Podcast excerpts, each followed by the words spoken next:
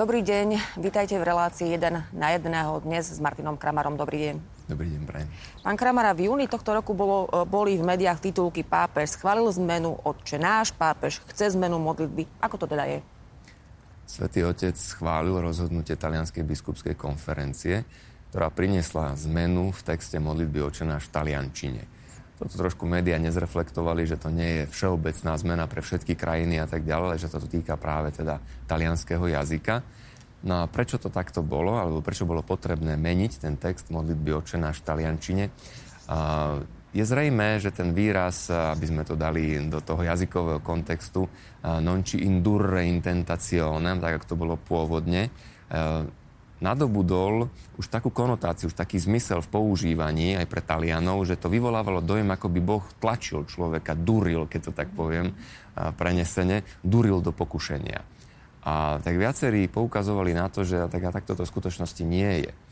Ono to niek- niekedy naozaj vznikne, že nejaký výraz vplyvom používania v bežnom živote nadobudne nový význam alebo iný odtienok.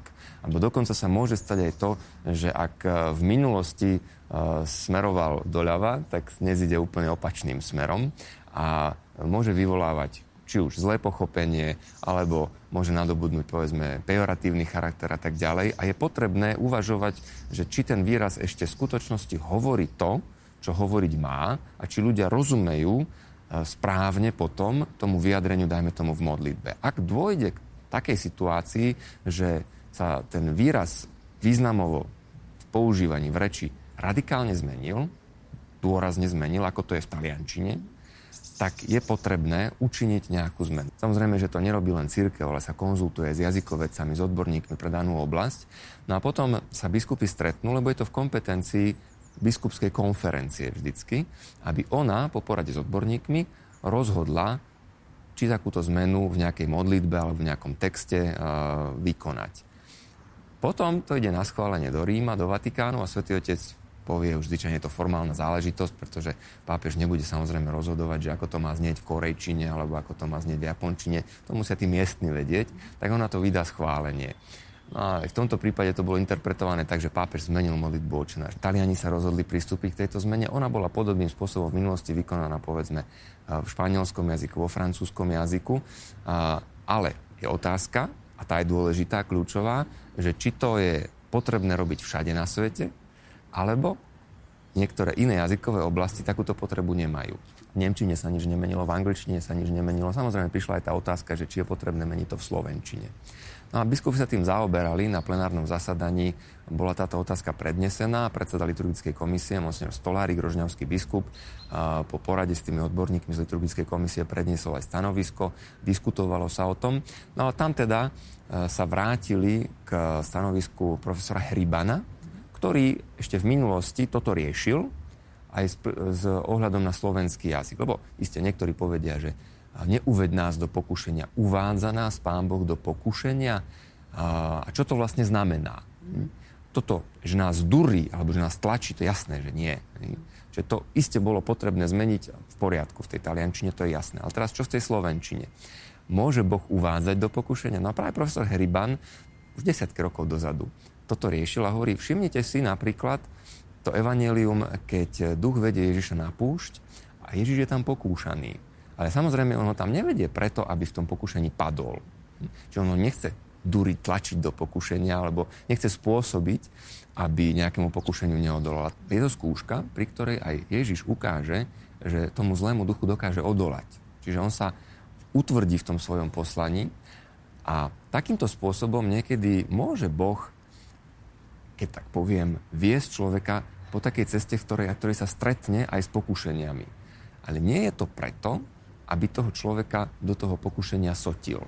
Mhm. Takže Ale... u nás vlastne to slovo uviesť má zatiaľ nie, nazvem to negatívny charakter?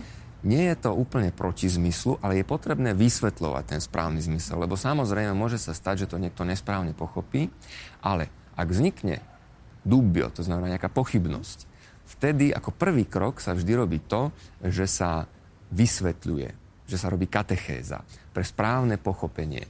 Lebo ak by sme išli hneď niečo meniť, tak e, vznikne riziko, že každých 10-15 rokov budeme meniť texty modlitieb. Očenáš tu máme veľmi, veľmi, veľmi dlho. A napríklad, keby sme sa pozreli na to slovo neuveď aj v iných jazykoch, nevvedí nás vo iskušenie, no i zbaví nás od lukavágu. Grecko-katolíci sa takto krásne modlia. A takisto toto nevvedí nás nájdeme povedzme aj u pravoslávnych v ruštine. Teraz zmeňme to, tak budeme sa modliť každý ináč. Mm-hmm. To je hneď prvá vec, ktorá bude problematická. Teraz sa ako tak modlíme aspoň podobným spôsobom. A takisto, povedzme, s protestantskými cirkvami máme rovnaký, rovnakú modlitbu Otče náš. Teraz my to zmeníme, oni to nezmenia, oni to zmenia. Keď sa stretneme na nejakom ekumenickom podujatí, budeme schopní sa to pomodliť spoločne. Dobre, to je jeden aspekt. Ďalšia vec je aj tá, že je tu riziko pomýliť ľudí. A spomente si napríklad na takú modlitbu pod tvoju ochranu sa utiekame, Sveta Božia rodička. A každý sa to modlí trochu ináč. Ja si ešte spomínam, že starí rodičia, vždy keď som sa to domodlil, tak ešte pokračovali, že no, my dáme tú dlhšiu verziu, lebo my si toto pamätáme, alebo keď sa to niekto začal modliť, tak oni stichli, lebo neboli si istí, že ako to má byť ponovom. A keby sa to príliš často modlilo, pomýlilo by to ľudí a vzniklo by práve toto riziko, že uh, nebudeme sa schopní spoločne modliť to, čo napríklad už od pradávna starí otcovia, otcovia učili svojich vnúkov, svojich synov a tak ďalej, svoje céry. A preto sa ako prvý krok vždy snažíme vysvetľovať. Ak to ešte nejde v priamom rozpore s tým zmyslom, ktoré to slovo malo v Biblii, tak ako bolo použité. Jasná vec, že táto diskusia nie je uzavretá. Čiže aj tí, ktorí nám písali na biskupskú konferenciu alebo kladli otázky prostredníctvom mailov, listov. Ja som nikomu nepovedal, že o tom sa už nejdeme baviť. Aj biskupy povedali, v tejto chvíli uprednostňujeme u nás na Slovensku, aby sa tá vec vysvetlovala v katechéze, aby sa objasňovala. A je dobré, že sa o nej rozpráva. Ja som sa z toho tešil, poviem úprimne, lebo síce do nás akoby byli, že vy ste spiatočníci, lebo tam papež to zmenil, vy ste to ešte nezmenili, no, tak spiatočníci by potom boli veľmi veľa, by bolo veľmi veľa krajín na svete spiatočníckých, lebo toto sa naozaj týka taliančiny a vieme, koľko jazykov na svete. A rozprávali o modlitbe očenáš. Ja si hovorím, výborne, lebo je to najkrajšia modlitba, ktorú máme od nášho pána, ktorú nás on sám naučil. A máme príležitosť vysvetľovať a evangelizovať. Máme príležitosť eh, ohlasovať to, čo je obsahom svätého písma. Takže ja si myslím, že nebolo to určite na škodu. Len nemusíme za každú cenu, keď sa niečo udeje v Ríme, v talianskej jazykovej oblasti, hneď to skopírovať k nám. Ale aj italianskí kniazy mi už hovorili o tom, že hneď ako sa teda urobila táto zmena, tak im začali písať ľudia, lebo oni to teraz zmenili to nonči indurre na nonam abandonárči, že aby si nás neopustil v pokušení. Že tak, takýmto riešením prišli a že hneď im už ľudia písali, že a pán Boh nás opúšťa v pokušení niekedy? A aha, no tak on nás netlačí do pokušenia, ale ani nás neopúšťa, že zase museli vysvetľovať. Mm-hmm. Tak uh, niekedy je to tak, že zdá sa, že sme to vyriešili a predsa len to riešenie ešte nie je také ideálne. A možno aj z tohoto dôvodu uh, dá sa povedať, že církev je vždy tak opatrná, lebo Eh, rýchle, náhle zmeny, a to by veriaci vedeli, ktorí chodia každodenne do kostola, keď sa modlia rúženie z litánie a tak ďalej, to by vedeli o tom veľmi dlho rozprávať, že koľko to stálo námahy a úsilia, keď sa niečo zmenilo, aby sa to naučili po novom. A mm, povedzme v tej latinčine, ja som vždy obdivoval, keď som študoval v Ríme, že mali sme profesorov, ktorí mm, poznali všetky modlitby, ale naozaj, či to bol aniel pána, či to bolo uh, loretánske litánie, litánie ku všetkým svetým v latinčine. A stále samozrejme také isté, ale dá sa to modliť na celom svete so všetkými. Čiže táto, tá, toto spájanie, ktoré modlitba umožňuje, to je jedna veľmi dôležitá vec a tiež treba byť opatrný pri tom, že by sme išli rýchlo čo si meniť.